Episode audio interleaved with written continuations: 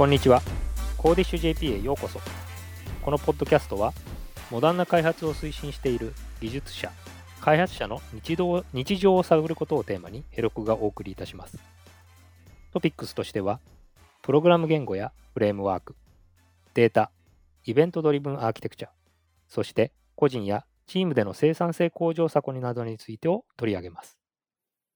私は Salesforce でヘロクを担当している長野聡です。このエピソードは DevLife がテーマとなります。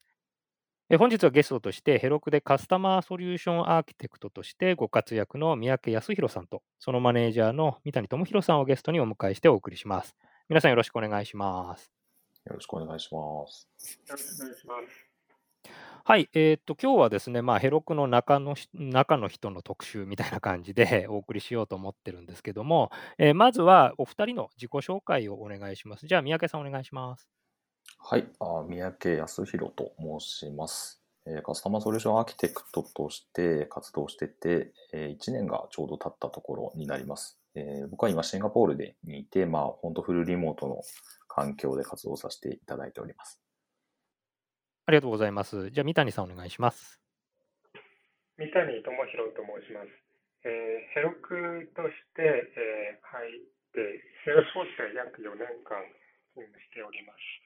えー、最初は CSA として、えー、活動しておりましたが、現在、APAC チームのえー CSA チームサポートのマネージャーをしております。よろしくお願いいたします。よろしくお願いします。じゃあ、あの、まず、えっと、お二人のですね、なんでこう Herokuをあに入ったのかあっていうことをちょっとお聞きしたいなと思うんですけど、まあ、きっかけ的な話なんですが、えーじゃあ、三宅さんと、えっと、三谷さんでいうと、三谷さんの方が長いので、三谷さんは、えっと、なぜヘロクに入ったかっていうのをちょっと教えてもらえますか？えっと、なぜっていうのは、あの、長野さんに誘われてきたっていうのが、かけなんですけれども、前職でオンプレミスのソフトウェア、アザサービス、サースを提供していたんですけれども、あのよりクラウドネイティブに近づけるようなプラットフォームでヘロクを学びたいと思い、入社を決めました。はい、そうですね。まあ、あの、僕が誘ったっていうのもありますけど、まあ、ちょうどね、あの、タイミング的に、あの、前の、えっと、前職で、三谷さんと僕が、えっと、一緒にお仕事をしてたっていうところもあったので、まあ、そこで、あの、みえー三谷さんとか、あの、いいんじゃないかなと思って誘ったっていうのはありましたね。あの、ヘロクってそもそも知ってました？入る前は。えっ、と、ほとんど知らなくて、え名前だけ、やってることは分かったんですけど、実際は使ったことはなかった。あ、そうなんですね。ありがとうございます。えっと、三宅さんはどんな感じですか？僕は前職ソフトウェアベンダーに勤めてたんですけど、あの実はなんかそこで、あの、とある結構大きめのエンジニアリングのチームのマネージャーをやってたんですね。で、そのエンジニアリングチームがあのテーマにしてたものっていうのが社内のパース環境、プラットフォームアザーサービスの環境なんですけど、まあその時いろんなことをやっていて、実はベースにしてたのが多分ヘロクの中にあったいろんな考え方だったりとか、まあその頃ちょっと台頭しつつあったパースってどういうふうに作っていくんだろうねっていうのを研究したり実際に作ったりしてたんですよ。で、実はなんかそのプロジェクト自体っていうのがその社内の中でもう、もうなんかある程度日の目見なくなっちゃいそうだなっていうふうなタイミングがあったの、で、まあ実はそのタイミングで Salesforce からお声がかかったんですが、あの、 Salesforce の面談を受けようかなと思った時に、なんか、 Heroku 持ってましたよねみたいな。 Heroku って空いてないですかって言ったのが実はきっかけで、まあ、そこから、まあ、 Heroku に入るっていうことになったって感じですね。ああ、そうなんですね。じゃあ、 Heroku 自体は、でも使ってはいなかったって感じですか、 Heroku 自体を。そうですね。 Heroku のユーザーというよりかは、なんか Heroku っていうのをなんか研究してたみたいな、そういう感じなんですかね。うんじゃあ、まあ、ヘロクっていうのは知っていて、考え方みたいなものには共感していてっていうことなんですかね。そうそうですね、そうなりますね。なるほど。じゃあ、えっと、もうあれですか、Ruby とか、そういうその言語とかであのいろいろやられてたっていうこともあるんですか？えっと、Ruby っていうと、ちょっと面白い話があったんですけど、Ruby on Rails っていうのが、なんか日本に紹介されつつあった頃に、実はなんか僕 Ruby on Rails とかっていうのを教えたりするっていうふうな講師をやってたりするんですよ。なので、そのタイミングで実は松本さんとかにもお会いしたことがあってですね、あ、なんか、いろんなところでいろんな縁があるんだなと思って、なんかそういうのがちょっとなんかここに入った時に感慨深かったなっていうのがあったんですけど。へえ、そうなんですね。それっていつぐらい前の話ですか？いやー、ずいぶん前ですね。もうなんか何年前かっていうのは正確にはもう覚えてないんですけど、14、5年ぐらいになるんじゃないでしょうかね。うわ、すごいですね。うんうん えー、じゃあもうヘロクの創世期というか、まあ、ヘロクができる前からもう Ruby には触触られててっていうことだったんですね。そうですね。Ruby には結構長いこと触ってましたね。で、まあなんか最終的にその前職の中でほとんどメインになってる言語は Java だったので、Ruby とはちょっと遠ざかっちゃったんですけど、まあ好きでずっと触っておりました。えーありがとうございます。えっ、と、今日はまあ、あの、実際にそのカスタマーソリューションアーキテクト、CSA って何やってんですかっていうところが結構メインでお話ししたいなとは思っていて、で、今、あの、シンガポールで、あの、三宅さんは働かれてると思うんですけど、実際にその、あの、リモートワークで、えっと、CSA の業務でっていうところで、まあ、大体こう、どういうような業務を流れでやられてるかっていうのを少しお話しいただけますか？はい。えっと、一番初めに、まず、リモートワークって何だろうっていうのが全然わからなかったんですね。あの、正直な話、その家から何かしらをするって言ったことがほとんど経験がなかったので、もう初めは本当戸惑っていて、CSA っていう業務をやる、やるまでに一番初めになんか僕は慣れなきゃいけなかったのは、そのリモートで働くっていうその働き方にまず慣れる必要があったなと思ってます。で、まあ、その中で多分いろいろあったんですけれども、じゃあ結局じゃあ CSA として活動していくってなった時に、日々何をしているかっていうと、基本的にはお客様からいろんなアーキテクチャのご相談を受けたりとかっていうのがあるので、まあそれの回答をしたりとか、まあ時には一緒に考えたりとかっていうことをやりながらお客様のプロジェクト自体があの正しく前に進んでいくお手伝いをさせていただいているっていう感じですね。まあ大まかに言うとそういう感じなんですけども、なんかとは多分質問しながら深掘りしていくのかなと思ってます。お客さんの数っていうと大体どのくらいですか？えっと、お客様の数自体っていうのは、まあ、その時々にはよるんですけれども、基本的にその APAC の中にいらっしゃるいろんなお客様ですね、例えば韓国にいらっしゃったりとか、日本にいらっしゃったりとか、その APAC 諸国にいろいろいらっしゃるお客様がいるんですけども、そのお客様すべてっていうのを基本的に相手にしてるので、その正確な数は多分、どれぐらいなんですかね？三谷さんまあ、今、日本で大体エンタープライズのお客さんだと、まあ、あの数百っていう感じにはなっちゃうんですけど、まあ、実際にその CSA のチケットを上げていただけるお客さんっていうと、まあ、数十とか、そんな感じなのかなっていう気はしてますけど。そうですね。結構バラバラ来る感じですけども、まあ、アベレージで大体4、5社ぐらいがなんか動いてるイメージではありますね。なるほど、なるほど。同時で、まあ、そのぐらいがチケットを上げられてって感じなんですね。あの、結構、ウェブでのそのカンファレンスみたいなものも頻繁にやられてたりするんですか？あ、意外と実はやっていてですね、あのー結果的にそのチケットの中で喋れること、お互いがなんか思っていることっていうのを伝え合うようにして、まあ、誤解がないようには頑張ってこうなんかお互い書こうとはするんですけれども、やっぱりどうしてもそこが生じたったりするので、まあそうなった時にはそのなんかギャップを埋めるために直接お客様とお話しするっていうのは意外と頻繁にありますね。なるほど、なるほど。じゃあ、まあ、えっと、結構、まあ、ワンオンワンみたいな形で、あの、対一人のお客様に対してやられる場合もあれば、結構お客様の、えっと、チームで、えーと、ウェブカンファレンスみたいなものもあったりするんですかね。そうですね。まあ、その時々のトピックによって変わるんですけど、一番初めのその導入時のアーキテクチャをどういうふうにして考えていこうかっていうふうな話題を持ってこられる時には、まあ、その設計をなんかとして担当されている方と、まあ、直接お話をしたりとかっていうふうなことが多いですし、まあ、例えばそのロードテストとか、まあ、付加試験とかですよねっていうのに対してどういうふうに戦略を作っていこうかみたいな話になってくると、その現場の担当の方とかを交えてお話しすることもあるので、まあ、1対1の場合もあれば1対 N の場合もあるって、まあ、そういう感じですかね。うん、なるほど、なるほど。で、先ほど、あの、リモート環境でのその業務っていうのがなかなか慣れなかったっていうお話はあったんですけど、実際にどうですか、そのチケットとウェブカンファレンスのみでのお客様とのインタラクションっていうところで、何か不都合があったりだとか、あの、できないこととかってあったりしますか？えっと、初めはすごい不都合があるんじゃないかなと思ってたんですけど、多分それは本当に思い込みだったなと思っていて、実はあんまり不都合はないですね。で、 face to face で話をした方がきっと早いんだろうなって思う時もあるんですが、まあ、お互いがなんかこう、そのチケットをベースにして、その一つのトピックに対して深掘りをするっていう場所がウェブ、ウェブのカンファレンスだとかミーティングになるので、まあ、お互い冷静になる時間があった上で、まあ、しっかり、まあ、そのトピックに対して掘り下げていけるので、あの、実はフェイス2フェイスでなんかその、ある程度その感情を持って、あの、なんかバチバチやり取りをするよりかは、あの、実は効率的なんじゃないかなと。で、最近思ってます。なるほどね。じゃあ、まあ、あの、結構やれないと思ってたことが、実はもうちゃんとできちゃったりだとか、そういうところを結構体験されてるっていうことなんですかね。そうですね。三谷さんは、えっと、こういったその完全リモートみたいな形で働かれたことって、前からも含めて、えっと、どんな感じですか？あのヘロクに入ってから始めたって感じですか？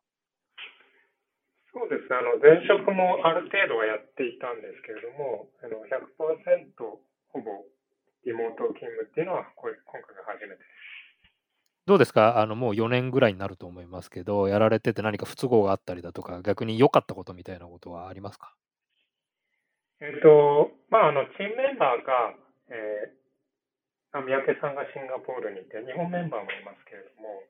オーストラリアにも数名いますので、そもそもあの、同じ場所に来れないという状況で、あの、リモート勤務してもらってます。で、その中で、えやっぱりいろんなツール、例えば、弊社で言えば Slack を使っているんですけども、あの、まあ、昨今言われているように、すべての情報が可視化されているので、働きやすいという面はすごくあると思います。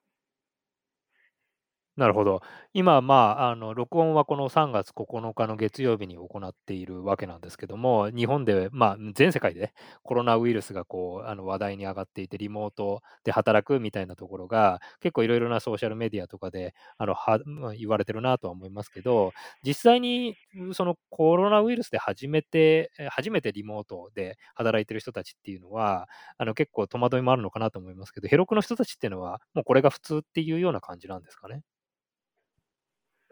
そうですね。あの、特にサポートですとか CSA っていうのは、あの、自分一人でやる作業っていうのが限られているので、とチームメンバー、あの、特に海外にいるチームメンバーとは、えー、ツール、あ Slack ですとかチケットのシステムを通じてコミュニケーションを取りながらやっているので、えこういう業務が形態っていうのは普通に、え皆さんやり取りされていると思います。なるほど、ありがとうございます。あのちなみにあの今、あ、APAC だと CSA の人って何人いらっしゃるんですか ?APAC は CSA 三宅さん一人になります。あなるほど。全世界だとどのくらいですか？えー、っと、15人ぐらいになると思いますね、現在。ああ、そうですか。こ国数でいうとな何カ国ぐらいなんですかね？国だとですね、まあ、えー、三宅さんはシンガポールで、イタリア、イギリス、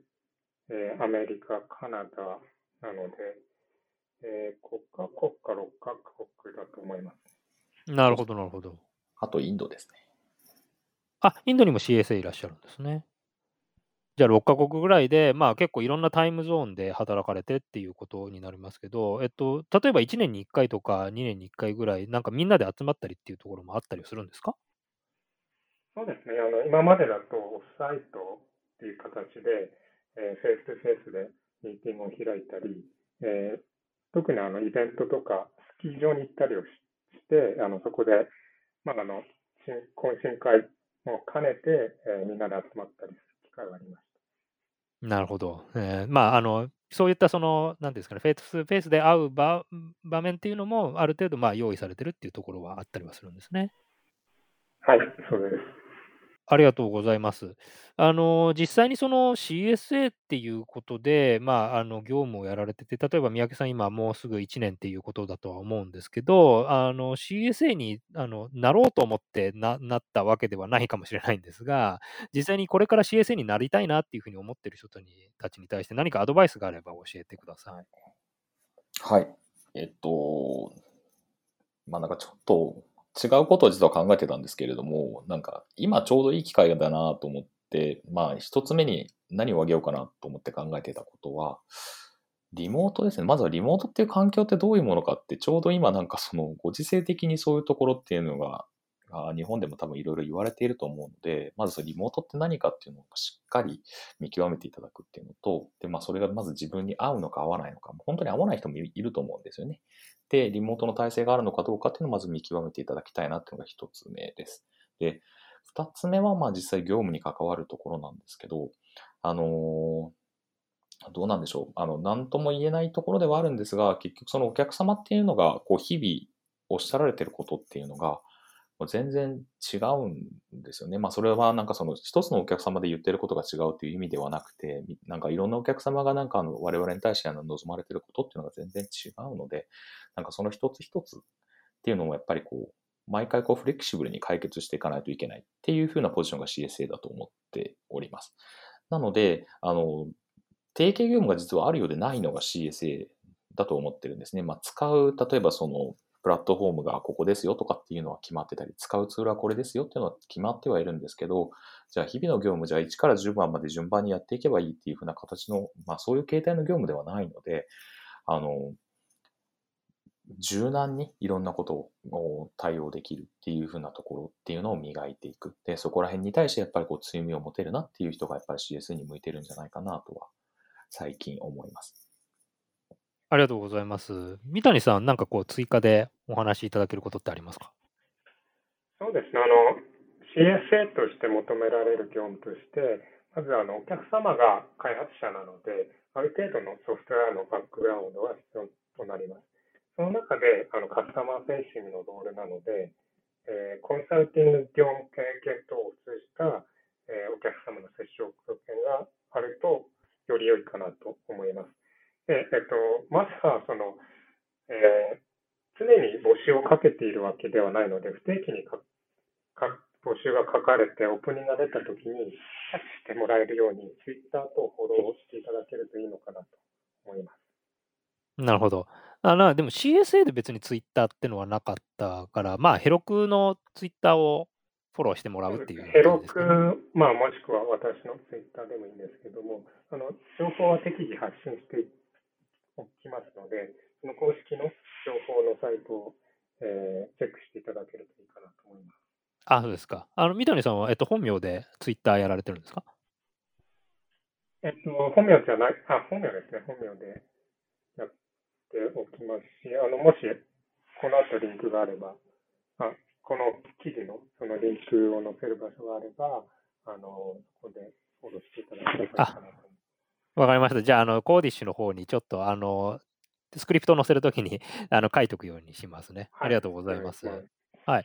えっ、ー、と、じゃあ次のちょっとトピックに行きたいなと思うんですけども、あの、まあ、実際にあの CSA の方たちっていうのは、日々お客様に対してコンサルティングというか、まあ、あの、クラウドでビジネスを行われる際に、プラットフォームを使っていただいて、まあ、アーキテクチャだとか、考え方みたいなものをお客様に提供されてるとは思うんですけど、実際にヘロクで開発を進めるにあたって、何かこう、注意点とか、こういうこと分かっておくよといいよみたいなお話って何かございますでしょうか？宮城さん、いかがですか？はい、えー、12ファクターズっていうのがございまして、あの、ヘロクそのもの自体を作るときに気をつけたことみたいなのをですね。まあ言ったらこう do's みたいな感じになるんですけれども、まあなんかこの考え方自体っていうのは、そのクラウドでアプリケーションを作っていく上で、とてもベースになる考え方であると思ってます。まあ、これはヘラクの CSA としてだけではなくて、まあ、一般的に昔私私も開発者ではあったので、まあ、その時にいろんなクラウドアプリケーションを作る時の前提になる条件として12ファクターズっていうのはすごいこう役に立つものだったんですね。でまずはここをベースにして、その物事を組み立てていければいいと思ってるんですけれども、あの、すべてのヘロクのヘロク側から提供しているいろんな機能とかフューチャーっていうのは、これを前提に全てマッピングすることができるぐらい、やっぱりそのヘロクっていうのはそれをベースに作られているので、あの、アーキテクチャを考えていく。まあ、新しく多分いろんなこう、まあ、例えばそのお客様のサイトをリニューアルするとか、いろんな多分案件はあるとは思うんですが、その案件を見たときに、じゃあ例えばこれに照らし合わせてみるとどういうふうになっていくんだろうなっていうのをまずは考えてみるっていうのが一番初めなのかなと思ってます。まあその後の話っていうのは、まあ、時々刻々いろんなことが変わっていくと思うので、まあ、そこら辺はフレキシブルに対応していくしかないんですが、まあ、まず一番初めのベースになる根っことしての考え方としては、12ファクターズっていうのはすごい役に立つなと思ってます。ありがとうございます。まあ、あの12ファクターアップ、まあ、12ファクターを作ったのっていうのが、このヘロクの創設者のアダム・ウィギンスだったんだと思うんですけど、実際にその12ファクターアップって読んでみても結構なんか抽象的な概念っていうところがあって、なかなかこう、あの、自分のアプリケーション開発に、こう、適用できないみたいな人たちもいらっしゃるかもしれないと思うんですけど、あの、三宅さんは実際それ、どういうふうに学ばれたとかって何かありますか？あ、えっとですね、多分これもしかするとあんまり知られてないんじゃないかなと思うことがあるんですけど、12ファクターズで多分一番有名なのって本当あの12箇条の文言たちだと思ってるんですよ。で、実はその一つ一つのことに対して、実はこういうことをやった方がいいよっていうふうな補足が実はあるんですね。で、そこを眺めていくと、なんかベースになってるアプリケーションってこういうふうに作るべきなのかなっていうふうなのが分かってくるんですよ。で、かつ、まあ実際に今そのヘルクの CSA っていうポジションで活動させていただいてますので、あの、じゃあ実際にヘロクでアプリケーションを作るときに、そのそれぞれの12ファクターズの中の一つ一つのものっていうのはどういうふうに当てはめるべきなのかっていうのは、あの、ヘロクに入ってから、あの、そこは、あの、勉強させていただきました。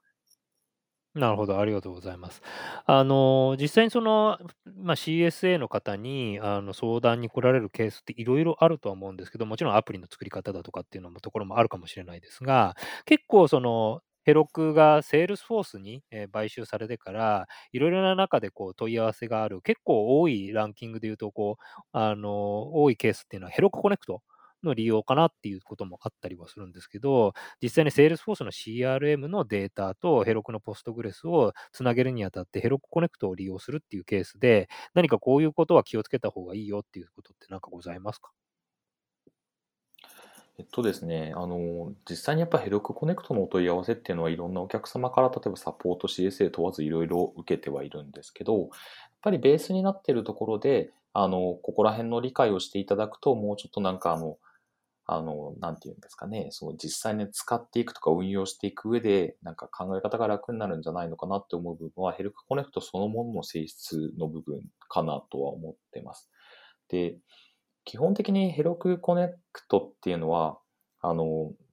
リアルタイムで全ての情報が右から左、左から右へっていう風な感じでやり取りがされるものではないんですね。で、結果整合性を取るっていう風なところっていうのが、あの、とても大事な、実はその Heroku Connect の仕様になってますんで、その Heroku Connect にまつわるドキュメントも、まあ、英語にはなっちゃうんですが、そこら辺のことをベースにしてすごいいろいろ書かれてたりするんですよ。で、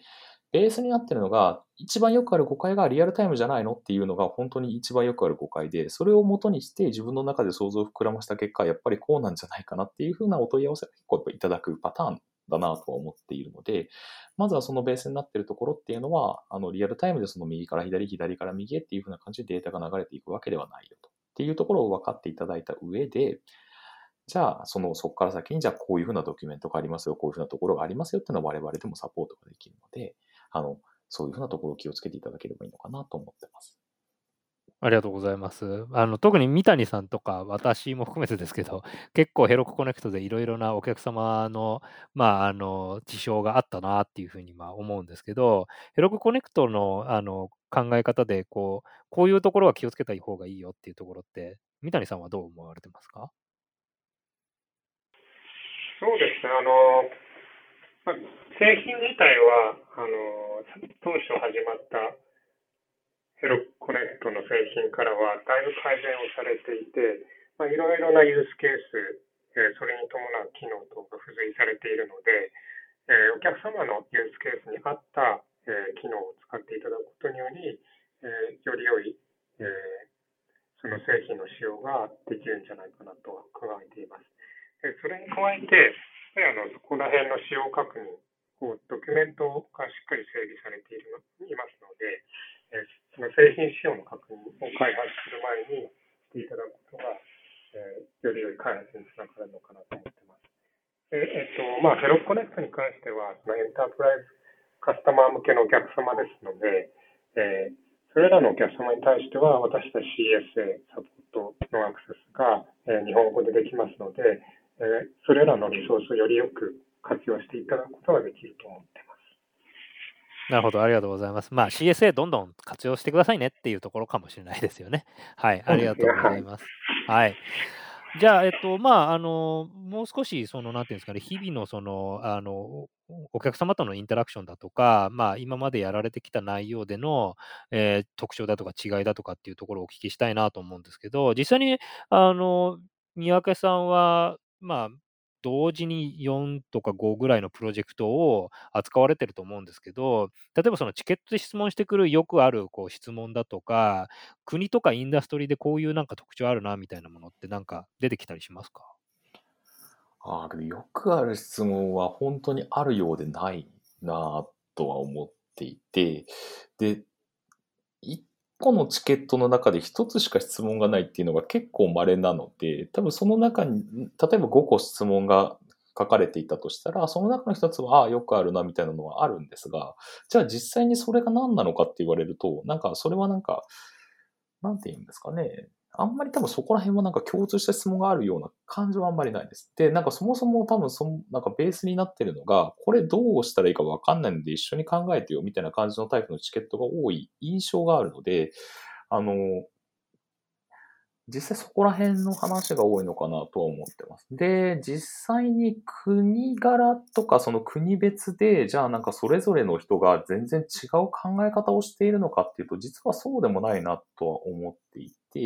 で、もちろんそのお客様からなんか感じるそのプレッシャーっていうんですかね、その圧の強さみたいなところっていうのはその国柄ちょっと若干あるとか、あと言語的な壁が若干あったりするので、そこは感じたりすることはあるんですが、まあベースになってる質問だとか、そのお客様から言ってこられること自体っていうのは、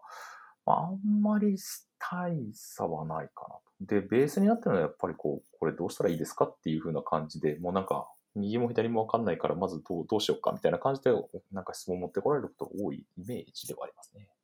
なるほどね。まあ、あの、多分 CSA でチケットっていうことになると、その直近でなんか止まってますだとか、こう、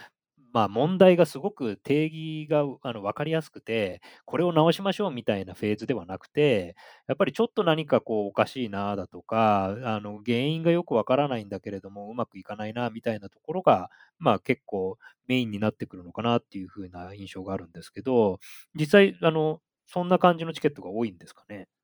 そうですね。あの、ベースになってるのは、そのトラブルシューティング自体っていうのはサポート側の方で受けていただくんですけども、なんかその、そもそもこのアーキテクチャで良かったんだっけとか、例えばその速度的に正しく、速度がそんなあんまり出ないんだけど、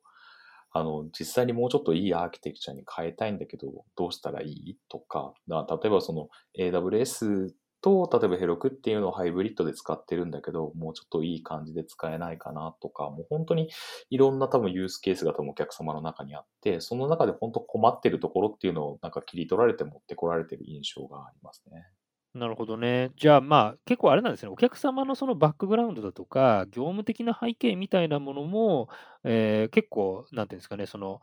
問題解決への近道、もしくはあのかなり時間がかかってしまうっていうところにかかってくるのかもしれないですよね。まあ、言いたいのは、つまり、あのもうオンプレでやられてる人たちが、急にこうクラウドに移られると、結構いろいろなギャップが出てきちゃうっていうところがあるのかなと思うんですけど、そういうのってどうですかああまあ実際にオンプレミスもう本当にオンプレミスからこっちにクラウドに移行するっていうのってだんだんなんか件数的には減ってきてるイメージがあって、で、まあなんか例えばいろんなプラットフォームとかっていうのが今世の中にあるので、まあそこら辺のところを聞きかじったりとかやってみたりとかっていうふうなところの中から、じゃあより正しく作るのはどうしたらいいだろうかっていうふうななんか問い合わせが最近多い気がしていますね。そうですね。なるほどね。うんまあ、どうもありがとうございます。三谷さんはいかがですか？そうですね。あの、まあ、私たち CSA チームとしては、えーまあ、いろいろなフェーズ、お客様に対してサポートをその時々最適なものを提供しようとしてます。例えば、その開発段階、その、まあ、Go ライブが始まる前の段階では、その、えーまあ、要件の定義の詰めですとか、そのアプリケーションのアーキテクチャレビュー等を含めて、えーその開発がより良い、えー仕様でヘロクに落とし込まれるように、サポートしていくこともありますし、Go ライブの後、まあ、トラブルシェーディングはサポートチームが対応して、えーその場で解決できる、えー解決策っていうのを提示させていただくんですけども、その後中長期的な、その、なんていうんですか、戦術的なプランニング等を、えー CSA で支援させていただいているので、あのその時々のフェーズで、その、えー適宜必要なものをサービスとして提供しております。はい、ありがとうございます。そうですね、まあ、あの、いろいろなそのケースに合わせて、えっと、お客さんをサポートしていく、あの、お客さんに対してアドバイスをしていくっていうのは結構、あの、大変だとは思いますけれども、すごくチャレンジングで、あの、しかもまあ、クラウドでこれからビジネスしていこうっていうふうに思われてる方たちに対して、とても、あの、たくさん、なんていうんですかね、あの、いいアドバイスができる、えー業務っていうところでは、あの、非常にやりがいのある、えー業務なんじゃないかなっていうことはちょっと思いましたね。ありがとうございます。えーっと、まあ、じゃあ、これで最後になると思うんですけども、えーっと、最後にですね、えー何かこう、あの CSA の業務えーを行っていくにあたって、まあ、お客様に対してのあのメッセージだとか、こういった、えーと、まあ、あの質問の仕方をしていただけると、あの、解決に向けて、あの、早くできますよみたいな、そういった tips みたいなものがあればお願いできますでしょうか。まず、三宅さんお願いします。はい。えっとですね、あの CSA 自体っていうのは、なんか先ほどもちょっと軽く軽く申し上げたんですけども、実はなんかそのアクティブに動いてるお客様っていうのがあんまり実はいないんですよ。例えばその5、全部で200あったとしたら、そのうちの5とかしか動いてなかったりとかするので、で、アプリケーション自体っていうのが順調に稼働していて何の問題もないのであれば全然構わないんですが、あの、実際になんかあの、いざ何かしら問題があってから、その CSA 側にそのお問い合わせをいただいていて、あの、実はこういうサービスがあるのを知らなかったんですっていうふうなお客さんもいらっしゃるんですね。まあ、ですので、あの、それぞれそういう、あの、エンタープライズで、あの、ご契約いただいたお客様に対しては、あの、我々の方から、あの、オンボーディングっていう形で、あの、メールを送らせていただいてますので、あの、そのメールが届いているな中にですね、あの我々からもまあきちんとそのフェイス2フェイスでオンボーディングとか、まあ実際にウェブカンファレンスになってしまうんですが、で、差し上げて、じゃあどういうサービスを受けれますかっていうふうなところはこちらから、こちら側からご説明する機会っていうのはあります。で、まあ、そこら辺を活用していただいてですね、あじゃあ実際に、あの、こういう自分は entitlement があるので、あの、それに基づいて、じゃあ、あの CSA を活用してみようかなっていうのを考えていただけるといいのかなと思っております。ありがとうございます。三谷さん、最後に何か一言いただければと思いますけども。そうですね、宮部さんが今言っていただいたことなんですけども、えーまあ、お客さんとしては、ちょっと開発をやられて、で、どうしても詰まってしまったとか、トラブルが発生してから私たちにご連絡をいただくことが多いんですけれども、あの、できましたらですね、もう当初の始ま、開発が始まる前の段階でご連絡をいただいていただけると、えー私たちもお客様のパートナーとして動いてサポートいただしてできるので、えーまあ、そのトラブルが起こる前に、えー私たちにご連絡いただけると、より良いサポートができるかなと感じております。なるほど、ありがとうございます。まあ、あのトラブル前に、もうあの本当にプロジェクトが始まったあのヘロクを使い出す、そのと日からもう相談してくださいねっていうことで、お気軽にチケット切ってくださいっていうことだと理解しました。えーお二人どうもありがとうございました。えっ、と、今日は、えー CSA の三宅さんと、それからそのマネージャーの、えー三谷さんにご参加いただきました。どうもありがとうございました。ありがとうございました。ありがとうございました。コーディッシュ JP ポッドキャストのエピソードをお聞きいただきありがとうございました。コーディッシュ JP はエロクの日本チームがお送りしています。エロクは Salesforce に所属し、開発者に愛され続ける PaaS 製品です。より詳しいことは jp.heroku.com にアクセスしてみてください。